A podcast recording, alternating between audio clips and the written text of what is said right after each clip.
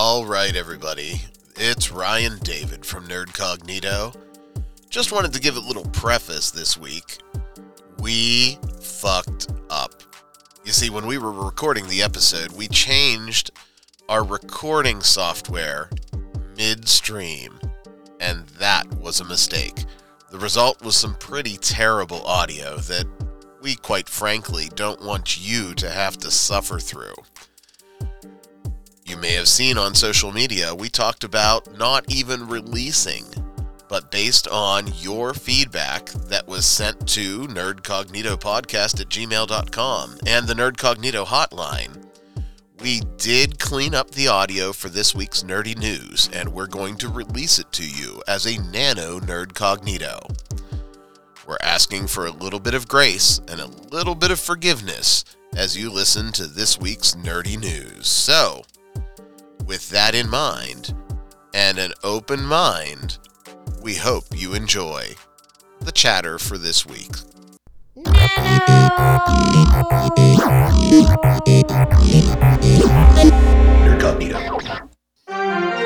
The news. You guys been paying attention this week? There's big, big, big board game week. Huge board game week. What's going on in board games this week, Ryan? Oh my goodness, I got a ton of board game news for you. And you notice I, I had you pump the brakes on the talk about the betrayal at the House on the Hill, or at House on the Hill, I should say, Right. because the third edition of Betrayal at House on the Hill was announced. And it's supposed to be the upgrade that we've been asking for for about 10 fucking years. Is this one going to include an app the way Mansions does? Uh, Betrayal at House on the Hill, the campy horror board game set inside a haunted mansion, has long been a go to title for introducing new players to modern board games. But the original is not without its flaws, including droopy miniatures, delicate cardboard components, and a subset of rules that don't quite work. How about just a bad fucking game design? While the second edition smoothed out many of these issues, the newly formed team at Hasbro's Avalon Hill is doubling down on the franchise's popularity with an all new edition. The new edition includes 50, 50 new haunts, sequels to existing haunts, and everything has been streamlined to run more smoothly at the table. Hmm. Now, they really focused on theme, which I don't think is where the game was lacking. Thematically, I thought it was always great. Like you had those, you know, the the text and things like that really brought kind of the atmosphere to it. Right. When talking with the developers, quote, we felt that the house is really the main character of the story. And so getting a little deeper and fleshing that out, what does it look like, sound like, smell like, taste like? What kind of visuals aid that? If we could really build up the flavor more here, we want to give some of those foundational elements to players and build upon that going forward. Are we putting our efforts in the wrong bucket, gentlemen? Huh. I, I really don't know. What do you think, Mike? I have no idea. I'm not even following what's going on with this game. I know nothing I about mean- it. I, I've played it a lot, and you know, thematically, I do agree that the house is sort of the main element. You know, the characters, depending on the haunts and the things that fall down, it totally changes sort of how the characters play at the end game. But I don't know that it matter. Like, I don't know that what I need is more description from the house. A uh, more of a less uh, or less of a random element might be more effective. Normally, once the haunt goes off and things, or what do they call it? The I almost want to call it the tilt. Once the haunt goes off and things change, most of the time you wind up with a vastly sort of unbalanced end game. And I think that that is one of the primary complaints. Nowhere in the article was that addressed. Hmm. I kind of think Avalon Hill is putting their hands over their ears and shouting la la la can't hear you uh, continuing quoting from the developers we know that a lot from we know from a lot of our data that i think gamers are starting to get tired of collecting thatch wood and stone they want a little more reason for being they want a little more substance to their gameplay and we want to be able to deliver that now how about you deliver a less random and more strategic board game, you fucks. Betrayal at House on the Hill will retail for $55.99 and it will debut April 1st in Europe and everywhere else in August. Well, that's 55 bucks that will stay in my wallet, gentlemen. How many expansions do they have for that thing? That's one of the ones that has a ton, right? No, there's one expansion for it. Uh, okay. But they've had two printings so far, and this is the third edition of it, and they've made changes every time. So it sounds like Well- they have a big following. It's just that they're adding more content to it, so people must like it, right?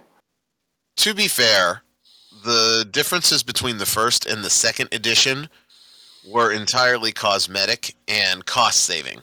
The first edition had tokens for everything. Literally, Spider had its own token. In the second edition, they streamlined things and just made some generic, you know, instead of Spider and Bat and Rat and Cat, it was monster tokens. And you thematically put them into whatever it is. With the third edition, everything that I'm seeing in the preview video and in the preview photos is 100% cosmetic. Yeah, there's some nice miniatures that um, are unpainted. The originals were painted, guys. And I don't know. It, it just reeks of a cash grab to me. Speaking of grabbing that cash, with the resurgence of Ghostbusters, there is a new ghost toy coming out. I want you gentlemen to think back to the original film. What is the most memorable specter from that film for you? From the original. From Ghostbusters, yes. Timer? For me, it was always the, the librarian because it was the first one you saw. You know what I mean? The first one that really stuck in my head was when they went to touch the librarian and it turned into that gigantic screaming monster. That was the first thing that that always stuck with me when I was watching that movie. Bert, you are batting a thousand. Library Lady is the toy that is coming soon. Hastel No way. Taylor Toys are teaming up to make a must-have toy drop. That is the Ghostbusters Library Lady. That's that's all I've got. It's the Library Lady. I think it is really cool. I'm going to throw a picture of the sculpt in the chat so that you guys can see it. Yep. Oh, And- okay. So pre-transformation then. Well, She looks like she's pretty transparent. Is she grabbing her own tits in that third picture? that that's exactly what I thought too. you know, hey, these tits might be 900 years old, but they can still cut some glass if I just tweak them the right way.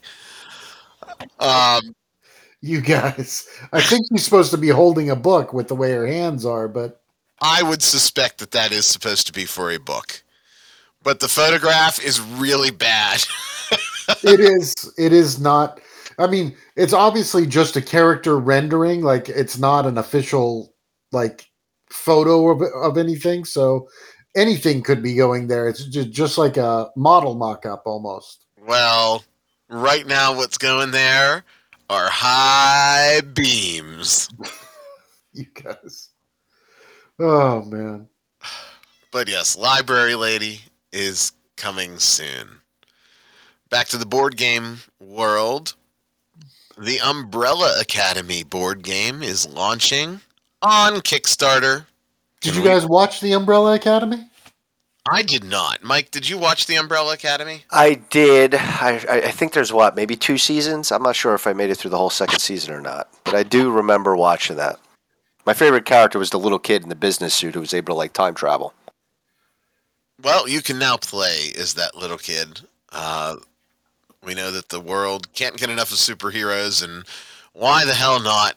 The Umbrella Academy, the board game, brings to life the graphic novel of the same name. One to five players will be able to save the world as one of the siblings. Yeah, I mean, any superhero property is still better than the boys. So, you hate the boys. oh, I do. I thought it was pretty good actually. I it. Very very strange, but uh, I don't know. It was entertaining watching that. The ba- Uh, the I- bad I- Superman or whatever the fuck his name is. I still haven't seen it, but Bert puts me off of it. People tell me I gotta watch it. I don't know. There's there's just so many things that are stacked up that I need to watch that I, I can't figure out. Uh, and, and yet somehow you still find time to watch the original Iron Chef Japan. of course, that's that's a time killer. That is, you know, the kid and I are playing something and it's on the TV. I'm not actively making a time to watch Iron Chef Japan. Oh, anyway, the Umbrella Academy Kickstarter version. There's only one pledge level. It's a hundred bucks. Gets you the core game, an upgraded miniatures set, and of course they are uh, exclusive to Kickstarter. And two villain extan- expansions, and two additional young hero miniatures. If you want to hold off and see if it gets a retail release, the retail release will be 67 bucks. What a weird price point. That had to be translated from euros. Yeah, that's got to be monetary conversion there because that's a really weird MSRP. And it will retail in 2023. So if you back it, you're expected to get your copy of the game around June of next year. Add six months on to that for the retail release, and you're looking at holiday 2023. Come on, guys, quit kickstarting shit. Sink or swim. Well, this one's for Mike. Your Elden Ring save. How sad would you be if it desynced from the Steam cloud? I have it on Xbox, thankfully. so hopefully that's not an issue. But I would, I, I probably would throw a controller through my TV, and then I would probably never play it again.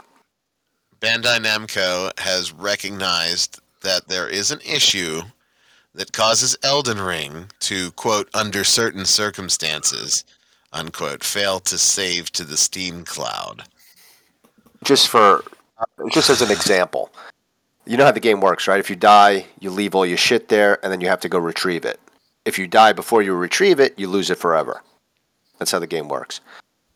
So Well, that, that would suck. Yeah, it's bad. But here's the like. So I, you know, in the thing, die. Okay, I died to you know people killing me. Whatever. Great, fine, thank you. Now I got to go get it. As I'm going to get it, I forget that I didn't pull the switch for the the elevator, and I just ran right off the elevator shaft and died. So right off the bat, you died twice. I just lose all my shit because I jumped off an elevator shaft. That right there is the most frustrating death in that game, and it's happened to me three or four times. You're Oh. still not selling this game to me, man. Oh man, so frustrating. Yeah. Oh, dude, that I mean, that's th- uh, such a minor part of the game. I mean, the game itself is fucking amazing. Well, I would be playing it on Steam, and apparently, uh, they're recommending that you do not save to the cloud and only save locally because something is happening with the cloud sync. And if you're not really keen when you start up the game to make sure that everything is synced, bye bye progress. Be Oh, brutal, no. just like any game, any RPG type of game. That would be brutal. What could be more appropriate for a Souls game? Yeah, right. It's probably baked into their code. Yeah, not only it's a new thing. Like, not only did you die or you failed, now your save failed as well. Well, never, ever, ever to recover that progress. Some progress that was recovered. There was a lost Dungeons and Dragons adventure that just never got finished. About 25 years ago, because it was a Dark Sun adventure. Oh, I love Dark Sun. That was my favorite campaign setting of all time. Well, a 25-year-old abandoned D&D adventure has been completed and released by a group of very dedicated fans. The Emissary takes place in the Dark Sun campaign world. It was an unfinished work of Dark Sun co creator Tim Brown, he left TSR and TSR pulled the plug on Dark Sun, and that was the end of that setting. Did you guys play Dark Sun at all back in the day? I sure did. I sure did play some Dark Sun. Not a lot. I think I played one or two campaigns of Dark Sun. Uh, I, I played. I must have played half a dozen campaigns of Dark Sun. Dark Sun and Planescapes were kind of where I cut my teeth for uh, DMing for the first time. Was in the Dark Sun world. My first DM experience was with Spelljammer, so I I I learned the hard way.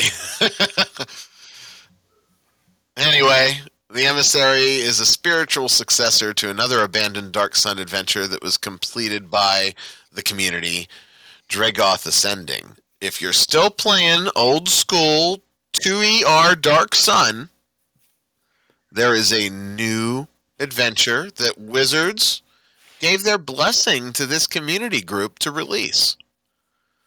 I've been really shitty when it comes to scrutinizing Wizards lately, but that's a cool thing to do. They know that it's a dead property. They've already said they're not going to revise it. They're going to let the fans have it. That is kind of awesome because technically it's still their intellectual property. They could, you know, kick up a huge stink about this, but some if somebody's playing a game that's 25 years old and still enjoying it, let them have it. Well, you can pick up. I can't even say you can pick up. You can go download it. They've released it for free on their website. And if you want to check out old Dark Sun stuff, you can always download. That's Wizards Avenue to distribution of the old AD&D Dark Sun materials on DriveThruRPG. So, if you're interested in playing in a world where I don't even know how to begin to describe Dark Sun in one phrase that's pithy. I mean, the the best thing that I could think of is, you know, uh, the if you want to uh, survival in a harsh and unforgiving desert landscape, Dark Sun is definitely the way to go. I mean, come on, metal is scarce in Dark Sun. So when you find a sword, you're jumping for joy. Oh no, you had a sword. It was just made out of bone or stone. Or you know, when you find a metal sword, you're like celebrating all day. You're rich as Midas. Dark Sun, if I had to, to put one word on it, brutal. Absolutely. Brutal campaign setting. Lots of fun, but brutal. It's up there with uh, Savage Worlds. But it did have some of the most interesting player characters. You could be insect races, you could be half giants. Like that, they really kind of ran the gambit with. uh You know, when I first saw it, it almost reminded me of like. uh like one of those 50s like mutant movies like you know after the bomb because the player races were so like out out of the box like were just so bizarre compared to any regular fantasy setting Mike, what was your favorite AD&D alternate campaign setting? Oh, see, when I played, um, really didn't use any of the campaign settings. My buddy just did all homebrew from all of his books. I wouldn't say that we actually had a setting. I mean, I think I guess I'd have to just relate it to um, the typical one. What is it, like Dragonlance or something? I don't even know. But it wasn't anything like that. Wasn't deserts. It wasn't like underworld. It wasn't anything like that. So I think it was just pretty much homebrew, typical setting. So So nothing to, to pull out of the of the of a campaign world. It was his oh good good on him. That that was good. Oh yeah, he. I mean, he had so many materials. I mean, he had just my favorite thing that he pulled out was like crit tables. He would have like, oh, if you rolled a certain die, like, oh, you cut off your fucking arm or some shit. It's like, holy shit, bro. How am I supposed to play? Well, it sounds out like he pulled out the works. Speaking of pulling out, Brandy Braids, Michael. She really coming up again. She's coming and coming up again. Um, actually, she's not Brandy Braids has mysteriously pulled her channel from Pornhub. no way. Is that in the news, or are you saying that based on you trying to locate her and it's not coming up? a little bit of both.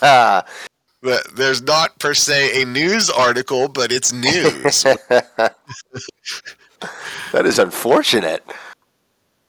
Yeah, it's there- news that Mike's. It's news that Ryan's been sitting on because you haven't been here. I'm gonna look her up right now.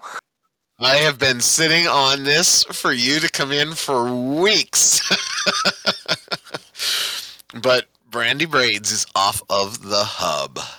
Now, Are not kidding. Yeah, no, she's not on here. I didn't do any investigative journalism for this one.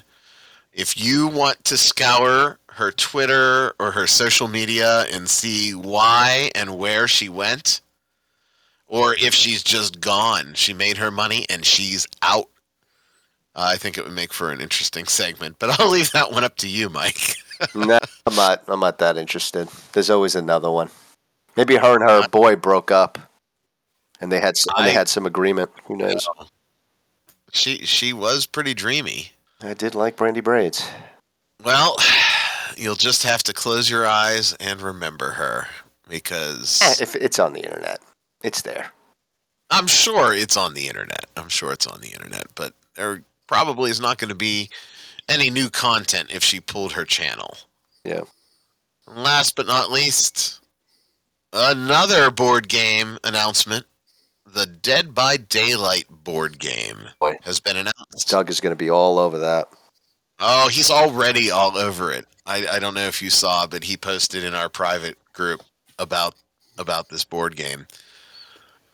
There are already some pre-production copies that are hitting reviewers, and uh, it's exactly what it sounds like. It's a board game adaptation of the multiplayer survival horror video game.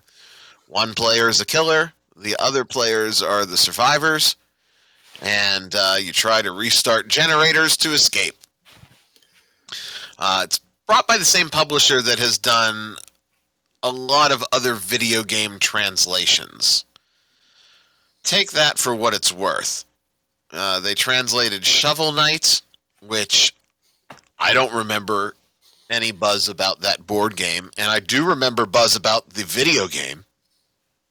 And they also did get the license to Street Fighter, and translated it to a card fighting series, but that's probably why it passed me by because I'm not really looking to do a card battler right now.